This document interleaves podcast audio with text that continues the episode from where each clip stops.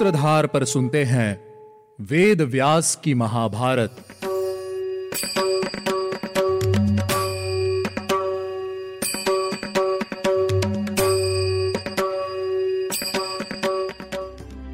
आप सुन रहे हैं सूत्रधार प्रस्तुति वेद व्यास की महाभारत। मैं हूँ आपके साथ आपकी सूत्रधार मान्या शर्मा, जो लेकर जाएगी आपको महाभारत के युग में।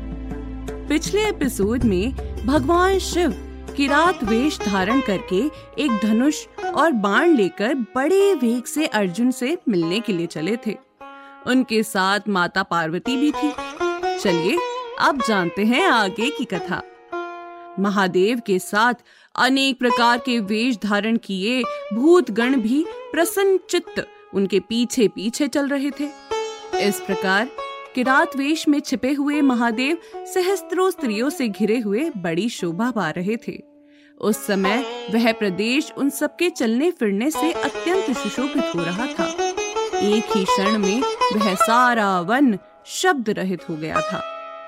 अर्जुन के निकट आकर महादेव ने मुक नामक दानव को देखा, जो सुअर का रूप धारण करके अत्यंत तेजस्वी अर्जुन को मार डालने का उपाय सोच रहा था। उस समय अर्जुन ने गांडिव धनुष और भयंकर बाण हाथ में ले धनुष पर प्रत्यंचा चढ़ाकर टंकार से दिशाओं को प्रतिध्वंदित करते हुए कहा, अरे, तू यहाँ आए हुए मुझ निर अपराधी को मारने की घात में लगा है। इसीलिए मैं आज पहले तुझे ही यमलोक भेज दूँगा। तब महादेव ने अर्जुन को रोकते हुए कहा इस सुअर को पहले से ही मैंने अपना लक्ष्य बना रखा है। इसीलिए तुम इसे ना मारो। परंतु अर्जुन ने किरात के वचन की अवहेलना करके उस पर प्रहार कर दिया। साथ ही महातेजस्वी किरात ने भी अपने उसी एकमात्र लक्ष्य पर तेजस्वी बाण छोड़ा। उन दोनों के छोड़े हुए वे दोनों बाण एक ही साथ मुख दानव के शरीर में लगे। उस समय वह दानव फिर अपने भयंकर रूप में प्रकट हुआ और मर गया। इसी समय अर्जुन ने किरात को सभी स्त्रियों के साथ देखा। तब अर्जुन ने प्रसन्नचित होकर हँसते हुए कहा, आप कौन हैं जो इस सूने वन में स्त्रियों से घिरे हुए घूम रहे हैं? क्या आपको इस भयानक वन में भय नहीं लगता? यह सुअर तो मेरा लक्ष्य था। आपने क्यों उस पर बाण मारा? यह राक्षस पहले यहीं मेरे पास आया था और मैंने इसे काबू कर लिया था। आपने किसी कामना से इस राक्षस को मारा है या मेरा तिरस्कार करने के लिए? किसी भी दशा में मैं आपको जीवित नहीं छोड़ूँगा। यह मृग्या का धर्म नहीं है, जो आज आपने मेरे साथ किया है। आप पर्वत के निवासी हैं तो भी उस अपराध के कारण मैं आपको जीवन से वंचित कर दूँगा। अर्जुन के इस प्रकार कहने पर महादेव ज़ोर ज़ोर से हंस पड़े और अर्जुन से बोले, वीर, तुम हमारे लिए वन के निकट आने के कारण भय न करो। हम तो वनवासी हैं। अतः हमारे लिए इस भूमि पर विचरना सदा उचित ही है। किंतु तुमने यहाँ का दुष्कर निवास कैसे पसंद किया? हम तो अनेक प्रकार के जीव जंतुओं से भरे हुए इस वन में सदा ही रहते हैं। लेकिन तुम सुकुमार और सुख भोगने के योग्य प्रतीत होते हो। इस निर्जन प्रदेश में तुम किस लिए अकेले विचर रहे हो? अर्जुन ने कहा, मैं गांडिव धनुष और उसी के समान तेजस्वी बाणों का आश्रय लेकर इस महान वन में निर्भय निवास करता हूँ। यह राक्षस हिंसक पशु का रूप धारण करके मुझे ही मारने के लिए यहाँ आया था। इस भयंकर राक्षस को मैंने मार गिराया है। तब महादेव ने कहा, मैंने अपने धनुष द्वारा छोड़े हुए बाणों से पहले ही इसे घायल कर दिया था। मेरे ही बाणों की चोट खाकर यह सदा के लिए यमलोक पहुँच गया है। मैंने ही पहले इसे अपने बाणों का निशाना बनाया है। अतः तुमसे पहले इस पर मेरा अधिकार स्थापित होता है। मैंने ही तीव्र प्रहार से इस दानव को मारा है। तुम अपने बल के घमंड में आकर अपने दोष दूसरों पर नहीं मन सकते। तुम्हें अपनी शक्ति पर बड़ा गर्व है। अब तुम मेरे हाथ से जीवित नहीं बच सकते। किरात की यह बात सुनकर अर्जुन को बड़ा क्रोध हुआ। उन्होंने बाणों से उस पर प्रहार करना आरंभ कर दिया। तब महादेव ने अर्जुन के छोड़े हुए सभी बाणों को पकड़ लिया और कहा, ओ मूर्ख! और बाण मार! और बाण मार। किरात के ऐसा कहने पर अर्जुन ने सहसा बाणों की झड़ी लगा दी। देखते ही देखते वे दोनों बाणों द्वारा एक दूसरे को घायल करने लगे। उस समय उन दोनों की बड़ी शोभा होने लगी। तभी अर्जुन ने किरात पर बाणों की वर्षा प्रारंभ की, परंतु भगवान शंकर ने प्रसन्न चित्त हो उन सबको ग्रहण कर लिया। अब महादेव अपने स्थान पर ही खड़े रहे और उनके शरीर पर तनिक भी चोट या क्षति नहीं पहुँची थी। अपने बाणों की वर्षा को व्यर्थ हुआ देख अर्जुन मन ही मन सोचने लगे, अहो, हिमालय के शिखर पर निवास करने वाले इस किरात के अंग तो बड़े सुकुमार हैं। तो भी यह गांडिव धनुष से छुटे हुए बाणों को ग्रहण कर लेता है और तनिक भी व्याकुल नहीं होता। आखिर यह कौन है? कहीं यह साक्षात भगवान रुद्रदेव, यक्ष, देवता या फिर कोई असुर तो नहीं है? इस श्रेष्ठ पर्वत पर देवताओं का आना जाना होता रहता है। भगवान शंकर के सिवा दूसरा कोई भी मेरे यह प्रहार सह नहीं सकता। यदि यह महादेव से भिन्न व्यक्ति है तो यह देवता या यक्ष है। मैं इसे तीखे बाणों से मारकर अभी यमलोक भेज देता हूँ। यह सोचकर अर्जुन ने सैकड़ों बाणों से उस पर प्रहार किया। परंतु महादेव पर उसके बाणों का कोई असर नहीं हुआ।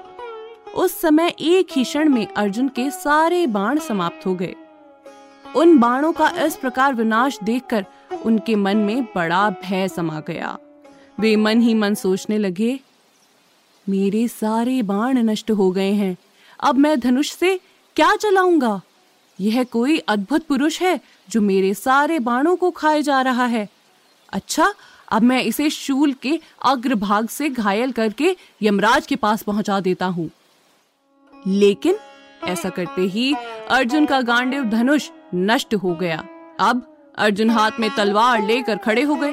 अर्जुन ने अपने भुजाओं की पूरी शक्ति लगाकर किरात के मस्तक पर उस तीक्ष्ण धार वाली तलवार से वार किया।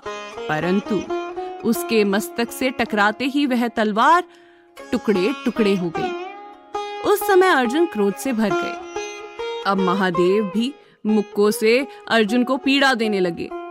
फिर तो घमासान युद्ध में लगे हुए अर्जुन तथा किरात रूपी शिव के मुक्को का एक दूसरे के शरीर पर प्रहार होना बड़ा भयंकर शब्द करने लगा।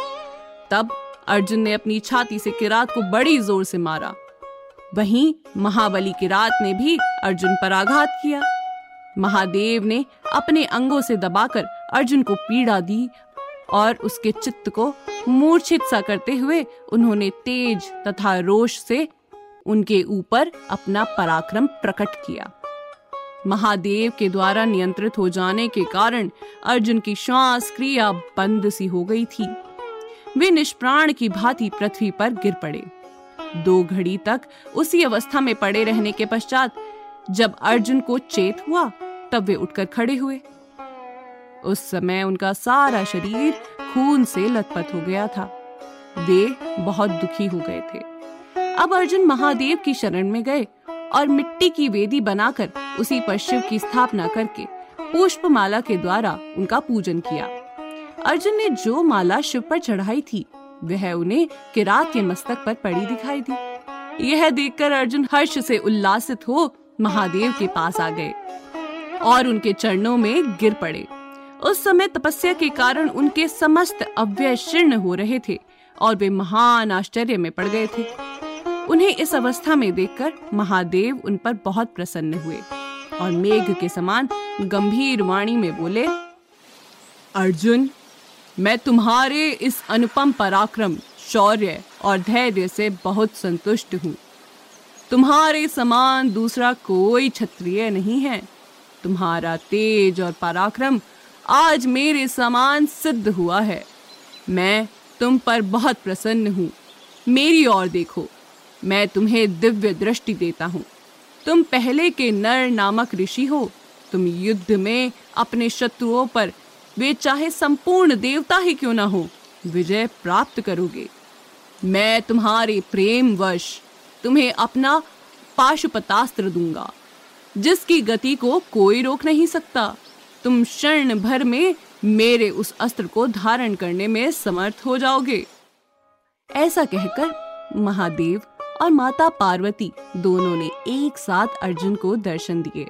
अर्जुन ने उनके आगे पृथ्वी पर घुटने टेक दिए और सिर से प्रणाम करके शिव जी को प्रसन्न किया।